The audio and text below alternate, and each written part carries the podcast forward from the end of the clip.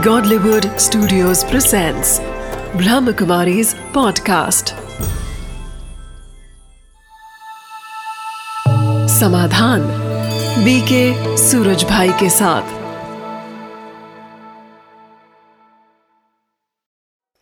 नमस्कार, आदाब, सत मित्रों, समस्याएँ और विपत्तियाँ यदि चुनौती के रूप में स्वीकार की जाती हैं तो हमारी आंतरिक शक्तियों को जागृत कर देती हैं। अरुणिमा सिन्हा का नाम आपने सुना होगा। नेशनल लेवल की प्लेयर थी, लेकिन एक ट्रेन हादसे में उन्होंने अपना एक पैर गंवा दिया, लेकिन उन्होंने हिम्मत नहीं हारा। यदि वो एक आम महिला होती तो वो भी फिर सारे जीवन इस विपत्ति को, इस समस्या को रोती रहती कि हाय, ये मेरे साथ क्या हुआ?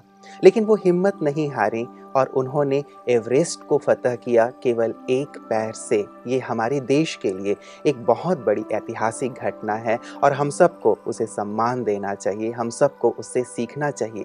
बात विपत्ति और समस्या की चल रही है। सचमुच, समस्या किसी को तोड़ देती है तो समस्या किसी को महानता के शिखर पर भी पहुँचा देती है।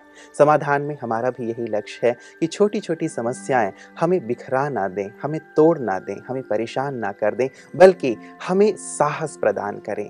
हमारे जीवन में जो शक्तियाँ हैं हमारी आंतरिक शक्तियाँ हैं उन्हें जागृत कर दें और इन्हीं आंतरिक शक्तियों को जागृत करने के लिए सफलता की ओर हमें ले चलने के लिए हमेशा हमारे साथ होते हैं आदरणीय सूर्य भाई जी। आइए समाधान कार्यक्रम में उनका स्वागत करते हैं। प्राता जी आपका बहुत बहुत स्वागत है। शुक्रिया। प्राता जी समस्याओं को कई बार लोग जटिल रूप प्रदान कर देते हैं जैसे पिछली बार भी आप कह रहे थे। लेकिन समस्या को यदि सचमुच एक चुनौती के रूप में स्वीकार किया जाए तो ये हमें एक नया इतिहास बनाने के लिए भी प्रेरित करती है। बिल्कुल इससे हमारी आंतरिक शक्तियाँ बहुत बढ़ जाएँगी। हर एक मनुष्य के पास एक सदविवेक भी होता है जो कहीं ना कहीं सोया रहता है। हम्म, और अगर किसी भी चीज़ को हम चैलेंज के रूप में लेते हैं तो हमारा सदविवेक जागृत होने लगता है। हम्म, सोया हुआ विवेक जगेगा तो हमें उस समस्या का समाधान स्पष्ट दिखाई देगा। मैं एक बात इसमें और जोड़ देना चाहूँगा। कभी कभी हम ऐसा भी करते हैं कि यही मार्ग समस्या को हल करने का है हम्म, और उस मार्ग में कठिनाइयाँ यानी वो मार्ग ही समस्या है। तो डबल समस्या हो जाती है। तो हमें अपने मार्ग को बदलने की भी मेंटलिटी रखनी चाहिए। हम्म, इस मार्ग से इस तरीके से हम इन समस्याओं को पार नहीं कर पा रहे हैं तो ये दूसरे मार्ग हैं। इससे बहुत अच्छा होगा। लेकिन मैं एक सूक्ष्म बात अपने दर्शकों के समक्ष रखना चाहता हूँ। जो वास्तव में बहुत सूक्ष्म है। संसार में आज जितनी भी समस्याएँ बढ़ रही हैं हम व्यक्तिगत की बात से जरा हटकर अपने देश पर आ जाएँ हम्म, तो समस्याओं का कारण विषय विकार हैं हम्म, अपवित्रता है। विशेष अगर मैं बिल्कुल खुलकर कहूँ तो काम वासना है। कहीं काम वासना इस समस्या को बहुत जन्म दे रही है कहीं उसका ही दूसरा रूप क्रोध और अभिमान समस्याओं को पैदा कर रहा है। इसलिए वो व्यक्ति जिसने पवित्रता अपना भी ली हो उसे सूक्ष्मता से अपने को चेक करना चाहिए कि कहीं कोई भी छोटी मोटी इम्प्योरिटी सूक्ष्म पवित्रता उसके अंदर काम तो नहीं कर रही है। क्योंकि ये निगेटिविटी है और ये निगेटिविटी निगेटिव एनर्जी को अट्रैक्ट करती है। हम्म, यानी समस्याओं को अट्रैक्ट करती है। समस्याएँ निगेटिव एनर्जी की क्रिएशन है। तो ये समस्याओं को अट्रैक्ट करती है। इसलिए अगर हम बिल्कुल ऐसा चाहते हैं कि हमारा जीवन समस्याओं से पूरी तरह मुक्त हो हम्म, तो हमें अपनी आंतरिक शुद्धि पर बहुत ध्यान देना पड़ेगा। जितनी हमारी प्योरिटी होगी हम्म, हमारी प्योरिटी न केवल हमारे बल्कि हमारे आसपास के लोगों को भी समस्याओं से मुक्त रखेगी। बिल्कुल वो कहते हैं जहाँ गंदगी होती है वहाँ मच्छर मक्खी पैदा हो जाते हैं। तो कहीं ना कहीं यदि अंदर अशुद्धि है काम है क्रोध है जैसा आपने कहा तो निश्चित रूप से समस्या रूपी मच्छर मक्खी वो पैदा हो जाते हैं और हमें परेशान करना शुरू कर देते हैं। इसलिए शुद्धि बहुत आवश्यक शुद्धि बहुत ही आवश्यक है। शुद्धि तो ऐसे हुई जैसे एक सुगंध हम्म, जैसे एक अगरबत्ती की बहुत सुंदर अगरबत्ती की खुशबू जिसे बदबू आपे ही हट जाती है। तो हमें अपने विचारों की शुद्धि हम्म, व्यवहार की शुद्धि पवित्रता की शुद्धि हम्म, इन सबको बहुत बढ़ा देना चाहिए। क्योंकि मैंने आज तक बहुत बहुत केसेज में देखा कि समस्याओं का आह्वान कर रही है अपवित्रता और जैसे उनकी प्योरिटी को ठीक कराया गया समस्याएँ स्वतः ही समाप्त बिल्कुल शायद इस चीज़ पे लोग ध्यान नहीं दे हाँ। पा हाँ। रहे हैं भ्राता जी बाह्य शुद्धि पे तो हम ध्यान दे देते हाँ। हैं कि हाँ हमारा घर ठीक ठाक हो हाँ। साफ़ सुथरा हो हम बाहर तो झाड़ू लगा देते हैं घर में दो बार झाड़ू लगा लेते हैं लेकिन शायद हम अपने अंदर कभी झाड़ू नहीं लगाते दो बार हम स्नान कर लेते हैं हाँ। लेकिन मन को कभी स्नान नहीं कराते आवश्यकता मन में झाड़ू लगाने की है मन में स्नान करने की है ताकि हमारे अंदर स्वच्छता आए और समस्याएँ दूर हो जाए प्योरिटी तो इतनी बड़ी पावर है इस पावर को ही तो आज का भौतिकवादी मनुष्य बिल्कुल भूल गया है जी।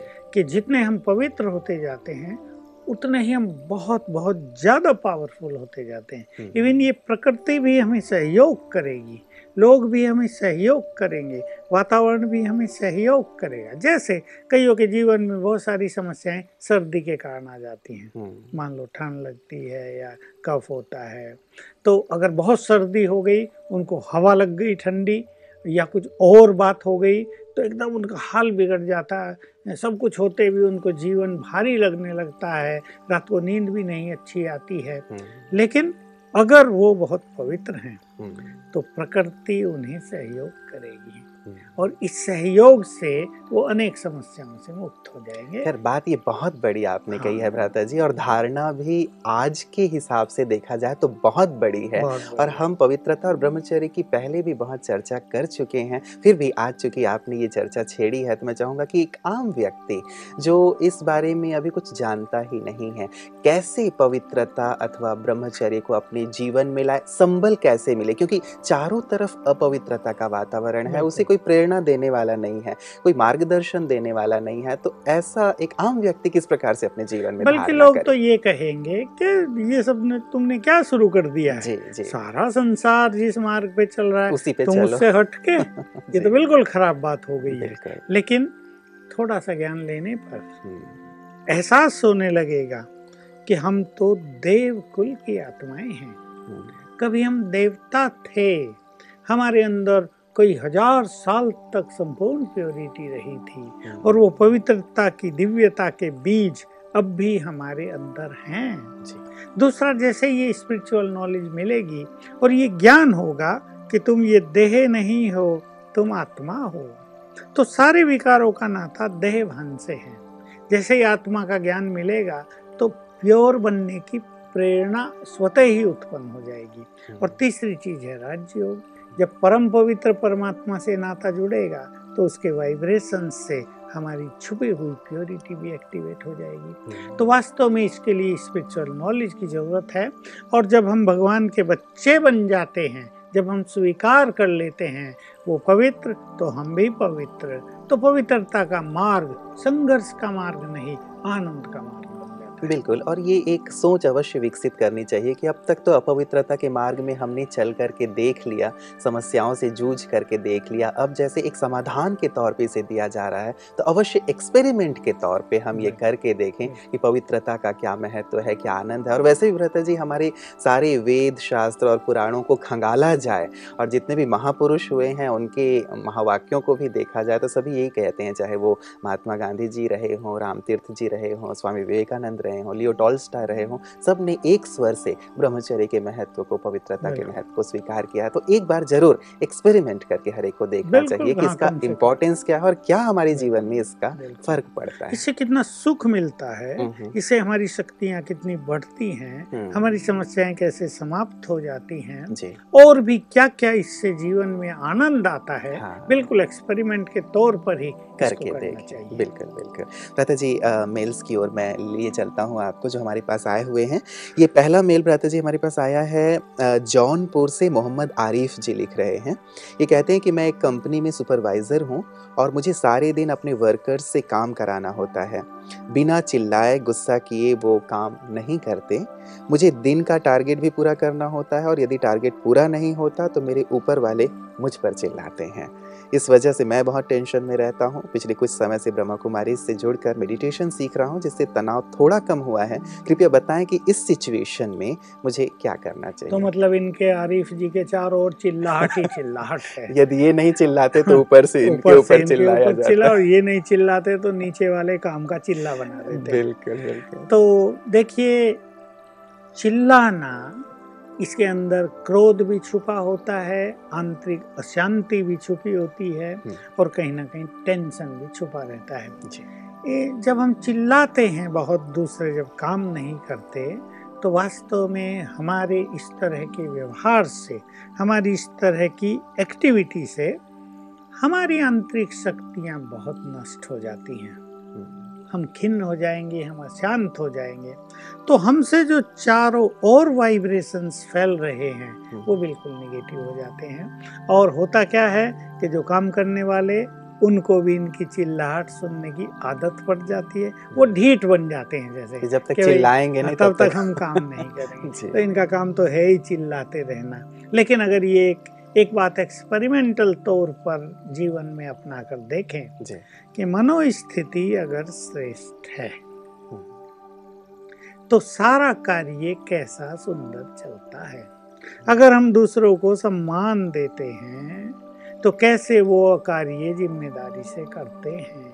अगर हम दूसरों के लिए गुड फीलिंग्स रखते हैं चिल्लाने के बजाय प्रेम भाव रखते हैं उन्हें अच्छे शब्दों से अच्छी प्रेरणा देते हैं तो कैसे वो हर समय हमारे सहयोगी बनते हैं? क्या होता है जब मनुष्य चिल्लाएगा तो हम्म, दूसरों के लिए कुछ कुवचन भी बोलेगा? जी। हम्म तुमने कल भी ऐसा ही काम किया था। तुम बिल्कुल काम के नहीं हो। तुम कोई काम नहीं ठीक से कर सकते। तुम्हारा भविष्य पता नहीं कैसे हो। तो इससे क्या दूसरे की भी भावनाएँ हर्ट होती हैं। हम्म, और जब हम किसी व्यक्ति पर चिल्लाते हैं ना क्रोध करते हैं तो हमें ये रहस्य जानना चाहिए उसकी कार्य क्षमता घटने लगती है। हम्म, अगर वो गलती कर रहा है तो आज एक करेगा कल दो परसों तीन फिर चार उसकी गलती बढ़ती जाएँगी। तो डांट कर काम कराना ये काम कराने की अच्छी कला बिल्कुल नहीं है। काम कराते हुए हम परेशान हो रहे हैं ये भी बहुत अच्छी नेचर नहीं है। इसलिए दूसरों को एनकरेज करें हम्म, और अपने मन में उनके लिए प्रेम और अपनापन भरें। ये जरा करके देखें कि अगर हम दस लोग एक ऑफ़िस में काम कर रहे हैं तो दिस इज़ आवर फैमिली और फैमिली में कोई कुछ गलती भी करेगा कोई काम को इनकम्प्लीट भी छोड़ सकता है। किसी की अपनी भी तो कुछ टेंशन और समस्याएँ होती है ना। न जाने आज घर से वो क्या अपने मन में भर के लाया है। हम्म, उसका इफ़ेक्ट कार्यों पर हो रहा है। तो अगर हम उनको प्रेम देंगे अगर हम उनसे फेमिलियर होके बातचीत करेंगे हम्म, हम एक ऐसा माहौल बना सकते हैं कि वो बिल्कुल हमारे लिए सबको डेडिकेट करने को तैयार हो जाएँ। हम उन्हें सहयोग करने लगे उनकी और समस्याओं में हम उन्हें इनक्रेज करने लगे। वो कहीं गलती कर रहे तो उन्हें करेक्ट करने लगे उन्हें सिखाने लगे सिखाएँ। हम्म, हम ये सोच लेते हैं कि जो व्यक्ति हमारे पास काम करने आया है ही इज़ परफेक्ट उससे तो कोई गलती होगी नहीं उसको तो कुछ सीखने की इच्छा नहीं। लेकिन सीखने वाले को सीखने की इच्छा होनी चाहिए और सुपरवाइजर को या अधिकारी को सिखाने की इच्छा होनी चाहिए। कोई भी जन्म से ही सब कुछ सीख कर नहीं आता है। तो सिखाएँगे प्यार देंगे अपनापन देंगे एनकरेज करेंगे। तो निश्चित रूप से दूसरा व्यक्ति बहुत अच्छी तरह काम करेगा। हम्म, इसलिए मैं पहली बात यही कहूँगा कि अपने मन की स्थिति को बिल्कुल बिगाड़े नहीं।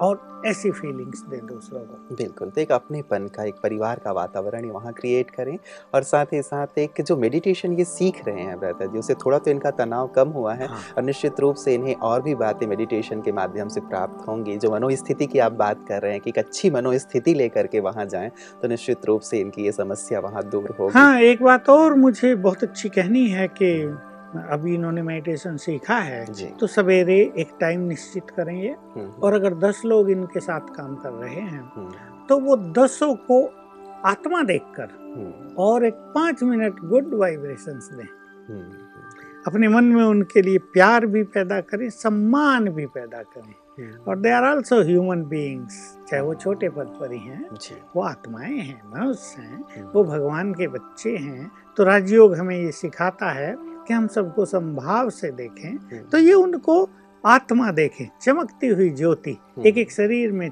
मस्तक में आत्मा चमक रही है। और दे आर गुड सोल्स तो जैसे सवेरे से ही ये पाँच मिनट उन्हें वाइब्रेशंस देंगे इसका सुंदर रिज़ल्ट ये तब वहाँ जाकर देखेंगे जब वो काम कर रहे हैं।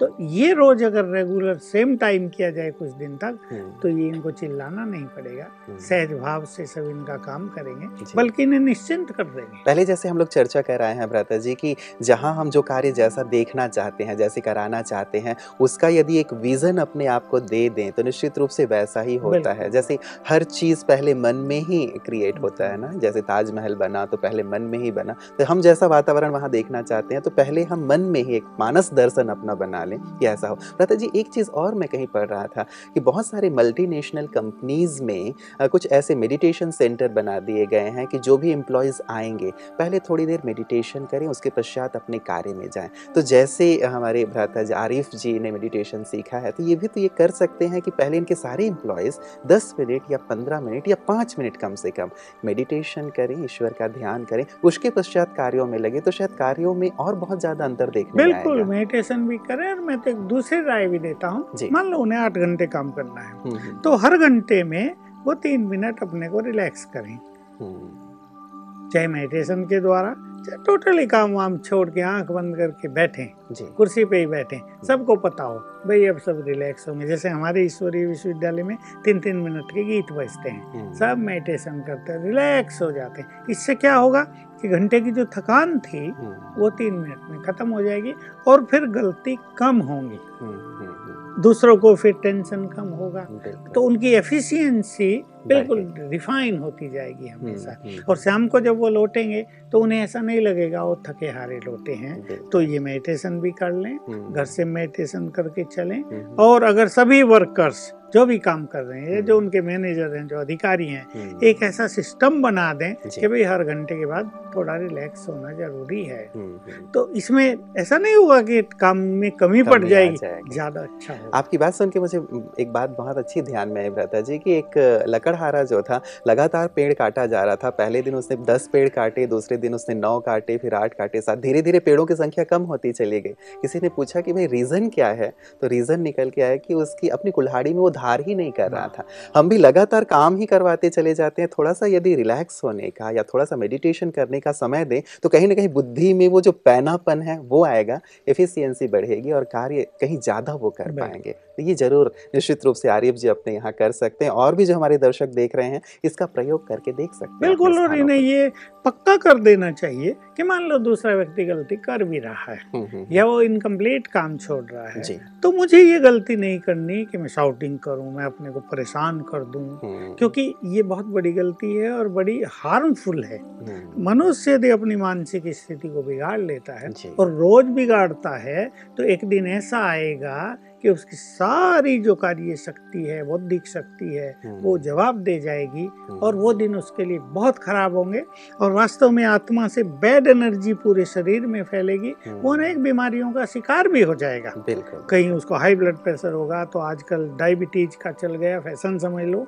ये टेंशन और ये इरिटेशन उसको डायबिटिक बना देगा और किसी को कैंसर होता है किसी को हाइपरटेंशन बहुत सारी ऐसी बीमारियाँ हैं जो इसी कारण हो रही हैं कि मनुष्य अपने चित्त को शांत और प्रसन्न नहीं रख मतलब नुकसान ही नुकसान नुकसान हो रहा है। एक तो चिल्लाने से काम भी नहीं हाँ। हो। हाँ। पा रहा है और दूसरा हम अपने आप को ही बीमारियों का घर बनाते चले जा रहे हैं। तो कार्य बहुत सुंदरता से चले उसके लिए मेडिटेशन की अच्छी प्रैक्टिस जैसे आपने कही है वो। और अपने चित्त को भी शांत रखें क्योंकि शायद दस लोगों में से एक बंदा तो ऐसा होता ही है जो थोड़ा सा उन्नीस बीस होता है। उसको देख के अपनी मनोस्थिति खराब ना की हाँ। जाए। प्राता जी जो हमारे पास अगला मेल आया है ये आया है दीव से और एलेन डिसोजा जी लिख रहे हैं। ये कहते हैं कि मेरा बेटा कुछ समय से डिप्रेशन का शिकार है और वो अपने कार्य क्षेत्र में भी नहीं जा रहा है। बहुत वायलेंट हो गया है उससे बात करना चाहते हैं तो भी कोई बात नहीं करता है उसके लिए हम क्या कर सकते हैं? ये समस्याएँ भी संसार में बढ़ती जा रही हैं। कल भी मेरे को ऐसा ही एक फ़ोन कॉल आया। हम्म, बिल्कुल ऐसा ही था कि उसके पापा डिप्रेशन में हैं हम्म, और उनकी मनोस्थिति बिगड़ती ही जा रही है। ऐसे में वो क्या करे? इनकी लड़की पूछ रही थी कि वो क्या करे? हम्म, तो देखिए डिप्रेशन तो एक बहुत बुरी बीमारी है जिसमें मनुष्य का कुछ करने को मन भी नहीं करता है। हम्म, इवन खाना भी उसे अच्छा नहीं लगता। वो सो रहा है तो नींद का भी उसे सुख नहीं मिल रहा है और बहुतों को तो नींद आती नहीं है। इसलिए ऐसे में एक तो ऐसे व्यक्ति को थोड़ा काम में लगना चाहिए। हम्म, जिनको अगर डिप्रेशन अभी शुरू ही हुआ है तो वो सावधान हो कि वो एक्टिव बहुत रहें कार्य करें। हम्म, वो बेड पे लेट न जाएँ बिल्कुल। अपने को एकदम ऐसा ना कर दें हम तो डेड हो गए अब तो हम किसी काम के नहीं हैं। थोड़ा सा अपने को एक्टिव रखें और जो साथी हैं बच्चे हैं पत्नी हैं जो। भी है वो उसको साथ दें। थोड़ा उनसे बात करें क्योंकि ऐसे में उस व्यक्ति को किससे बात करने की इच्छा नहीं होती। वो हम्म, बिल्कुल एकांत चाहता है। मेरे पास कोई ना आए मुझे कोई डिस्टर्ब ना करे। और कभी कभी उसका व्यवहार ऐसा हो जाता है कि कोई उसके पास जाना भी नहीं चाहता डर से। हम्म, तो उसको भी ऐसा नहीं होना चाहिए और दूसरों को भी थोड़ा उससे बात करें थोड़े हंसाएँ बहलाएँ कोई ऐसे चुटकुले सुना दें कोई ऐसी हमारे यहाँ तो स्पिरिचुअल डिस्कोर्स की क्लासेज हैं कोई ऐसी क्लास सुना दें तो बहुत अच्छा होता है। जैसे मैं एक बार मैं एक बैंक में रीजनल ऑफ़िस था तो रीजनल मैनेजर ने प्रोग्राम रखा। हम्म, तो जाते ही मुझे कहा मैं तो आपका शिष्य हूँ। हम्म। मैं कहा भाई मेरा शिष्य और मैं आपको जानता भी नहीं। हम्म। मैंने कहा क्या बात है ऐसी हँसी मज़ाक न करो मेरे से। कहा नहीं देखो मुझे तो एक समस्या थी। नींद नहीं आती थी रात को। तो कहा मेरी मिसीज आपकी वो कैसेट तब कैसेट चलती थी। कैसेट ले आई थी। और ये क्या करती थी कि रात को कैसेट चला देती थी। हम्म, मैं लेटने जाता था और धीरे धीरे क्या होने लगा? पाँच सात दिन में ही बस कैसेट में जो क्लासेस चल रही उसको सुनते सुनते मुझे नींद आ जाती थी। हम्म, तो कहा मेरे लिए ये बहुत सुंदर बात हो गई। तो कुछ ऐसी अच्छी बातें जो मनुष्य के मन को भाती हैं। हम्म, कोई म्यूज़िक हो कोई सॉन्ग हो कोई डांस हो या कोई अच्छे लेक्चर्स हो जो मनुष्य के मन को भा रहे हैं। वो उसको सुना देना चाहिए। इससे उसे बहुत मदद मिलेगी। लेकिन मैं जो एक प्रैक्टिस लोगों से कराता हूँ जो हम बार बार चर्चा करते आए हैं उसके रिज़ल्ट तो सचमुच वंडरफुल हैं और वो ये है कि रात को सोने से पहले वो व्यक्ति शांत में बैठे और लिखे मैं एक महान आत्मा हूँ। उसे ये बात बिल्कुल अच्छी तरह समझा दी जाए कन्विंस करा दी जाए हम्म, कि तुम भगवान के बच्चे हो तुम महान हो। तो कहीं ना कहीं उसके मन में गिल्टी फीलिंग संभव है। कहीं ना कहीं कोई उसने गलत गलती कर दी हो जीवन में वो उसे बार बार याद आता हो। इसके अलावा भी पूर्व जन्मों के निगेटिव वाइब्रेशंस भी डिप्रेशन के कारण बन रहे हैं। हम्म, तो उसको इस तरह से अगर वो लिखेगा हम भगवान के बच्चे हैं मैं एक महान आत्मा हूँ। तो वास्तव में ब्रेन को गुड वेव यहाँ से जाएँगी ब्रेन रिलैक्स होने लगेगा और उसका डिप्रेशन ठीक हो जाएगा। हम्म। मेरे पास बहुत अनुभव हैं लोगों के। 21 21 दिन में किसी का 11 दिन में डिप्रेशन ठीक हुआ है। लेकिन सच्चे मन से बिल्कुल शांत भाव से हम्म, स्वीकार करते हुए ये सत्य है कि मैं महान आत्मा हूँ। हम्म, लिखेंगे तो डिप्रेशन गायब। बिल्कुल। मतलब एक तो उनको अकेला ना छोड़ा जाए हाँ। उनके परिवार वाले इस चीज़ का ध्यान रखें। जिस चीज़ में उसकी रुचि है उस चीज़ के साथ उसको ज़्यादा से ज़्यादा समय बिताने का अवसर दिया जाए। कहीं आउटिंग के लिए भी बाहर घुमाने के लिए ले जाया जाए। मतलब अकेला छोड़ना हाँ। शायद बहुत खतरनाक हो हाँ। सकता है। इसलिए यदि डॉक्टर्स की भी मदद ली जा सकती है तो लें। और साथ ही जो आपने स्पिरिचुअल प्रैक्टिसेस कहें हाँ। वो सारी स्पिरिचुअल प्रैक्टिसेस करें। भ्राता जी मैं एक सर्वे देख रहा था। उसमें आया कि भारत में भारत के युवाओं में दो चीज़ें बहुत तेज़ी से बढ़ती चली जा रही हैं एक डिप्रेशन और दूसरा एड्स तो ये जो डिप्रेशन बढ़ रहा है युवाओं की ही बात नहीं है जैसे इन्होंने कहा जैसे इनका बेटा भी है ये और आप बात कर रहे थे कि उनके पिताजी ये डिप्रेशन क्यों बढ़ता चला जा रहा है कारण क्या है इसका? देखिए इसका मुख्य कारण निगेटिव एनर्जी ही है। हम्म, क्योंकि ब्रेन में कुछ ना कुछ ब्लॉकेज हो जाते हैं। हम्म, बढ़ी हुई टेंशन आजकल टेंशन का तो जैसे युग आ गया है। जी। तनाव बिल्कुल एक इस तरह समा गया है मनुष्य के जीवन में कि शायद कुछ लोगों के जीवन में जब तनाव न हो तो उन्हें लगता है आज तो मज़ा नहीं आ रहा है। ऐसा भी कुछ हो गया है। और तनाव भिन्न भिन्न तरह का कोई तनाव ऐसा भी हो रहा है जो ब्रेन को बिल्कुल चिंता में डाल रहा है। हम्म, तो इससे क्या हो रहा है? धीरे धीरे ब्रेन ब्रेन में ब्लॉकेज होने लगते हैं। हम्म, तो मूल रूप से इसके जिम्मेदार हैं बढ़ा हुआ तनाव जी। अंदर में बढ़ी हुई निगेटिव एनर्जी हम्म, अब युवक क्या है? निगेटिव निगेटिविटी की तरफ़ बहुत जाते हैं। हम्म, क्योंकि उनके पास ज्ञान की मैच्योरिटी नहीं होती। उन्हें ये पता नहीं होता कि जीवन क्या है। हम्म, उन्हें तो बस वर्तमान दिखता है। जिधर वो बह गए बस बह गए। हम्म, कोई उन्हें उधर से हटाना भी चाहे तो वो हटने के लिए तैयार नहीं होते। वो सोचते हैं यही तो हमारा मार्ग है यही तो एन्जॉयमेंट है। लेकिन उन्हें ये भूल जाता है कि इससे निगेटिविटी उनके अंदर जा रही है। तो निगेटिव एनर्जी डिप्रेशन को बढ़ावा दे रही है और बहुत युवक इसलिए डिप्रेस होके फिर सुसाइड भी कर रहे हैं। जी। इसलिए निगेटिविटी से बचना हम्म। युवकों को विशेष रूप से और पाप कर्मों से बचना। हम्म, अपने को बहुत स्वीट बनाना बहुत मिलनसार बनाना हम्म, बहुत सीरियस नहीं ये इससे इसके कारण भी यही हैं। और इनसे बचा भी इस तरह जाए। बिल्कुल तो नेगेटिविटी से अपने आप को बचाया जाए एक अच्छे गोल की ओर बढ़ा जाए जीवन का एक सुंदर ध्येय बना करके यदि उसकी ओर बढ़ें तो नकारात्मकता से मुक्त रह सकते हैं। और मान लीजिए ये हावी हो गया है डिप्रेशन की जो बात हम कर रहे हैं तो कहीं ना कहीं स्पिरिचुअल प्रैक्टिसेस के माध्यम से अपने आप को इससे और अपने को खुश रखना चाहिए। बिल्कुल बिल्कुल ये सबसे इम्पोर्टेंट साधन जो हमने चर्चा की चाहे आउटिंग पे जाएँ चाहे म्यूज़िक और नहीं तो घर में अकेले होकर डांस ही करने लगो। पाँच सात मिनट डांस कर लो अच्छा एक डिप्रेशन चीज़ अभी ये भाग बता जाएगा जी कि जिनको डिप्रेशन होता है वो कहीं ना कहीं अपने डिप्रेशन को एंजॉय करने लगते हैं। हाँ, ये भी एक समस्या है। जैसे आपने कहा कि बिल्कुल अकेले रहना हाँ। किसी से बात ना करना सबसे कट ऑफ़ हो जाना हम्म। तो कहीं ना कहीं वो अपने डिप्रेशन को ही एंजॉय करने हाँ। लगते हैं। तो ये भी एक विकट स्थिति बिल्कुल ये विकट स्थिति होती है उनके मन भा जाता है कि अब बस ऐसे ही रहना है। लेकिन थोड़े दिन में ये उदासीनता उनको फिर परेशान भी करने लगती है हम्म, क्योंकि ये आत्मा की मूल नेचर तो नहीं है ना मूल नेचर तो खुश रहना है। मूल नेचर तो शांत रहना है। तो ये कहीं ना कहीं फिर जो, क्योंकि निगेटिविटी है कम्प्लीटली तो डिप्रेशन फिर उनकी एक निगेटिव फीलिंग्स का कारण बन जाता है, जो उनके मन को फिर भाता नहीं है। बिल्कुल बिल्कुल। तो अपने आप को इससे मुक्त रखना, ये दूर हो जीवन खुशहाली के लिए है, आनंद के लिए है, इस चीज़ को समझना ये बहुत आवश्यक है। प्रता जी, आज की तमाम चर्चा के लिए आपका बहुत बहुत शुक्रिया। मित्रों, जीवन आनंद के लिए है, खुशी के लिए है, शांति के लिए है, विकास के लिए है। ये तनाव के लिए या डिप्रेशन के लिए नहीं है। किसी ने कहा है कि तनाव से हो गई है दोस्ती इस कदर कि तनाव हो जाता है। तनाव ना होने पर ये स्थिति हमारी ना हो। तनाव हमारे जीवन का अंग नहीं है। ये तो अभी 20 25 50 वर्षों से ही हमने समझा है, जाना है कि तनाव क्या है। इससे पहले तो हमारा जीवन अत्यंत सुख में और आनंद में बीता करता था। पुनः हम आध्यात्म की ओर चलते हुए, सुंदर और सत्य रहस्यों को जानते हुए अपने जीवन का सुंदर लक्ष्य बनाकर इस तनाव से, इस अवसाद से दूर हों और अपने जीवन का संपूर्ण आनंद लें। समाधान में आज के लिए इतना ही। दीजिए इजाज़त। नमस्कार।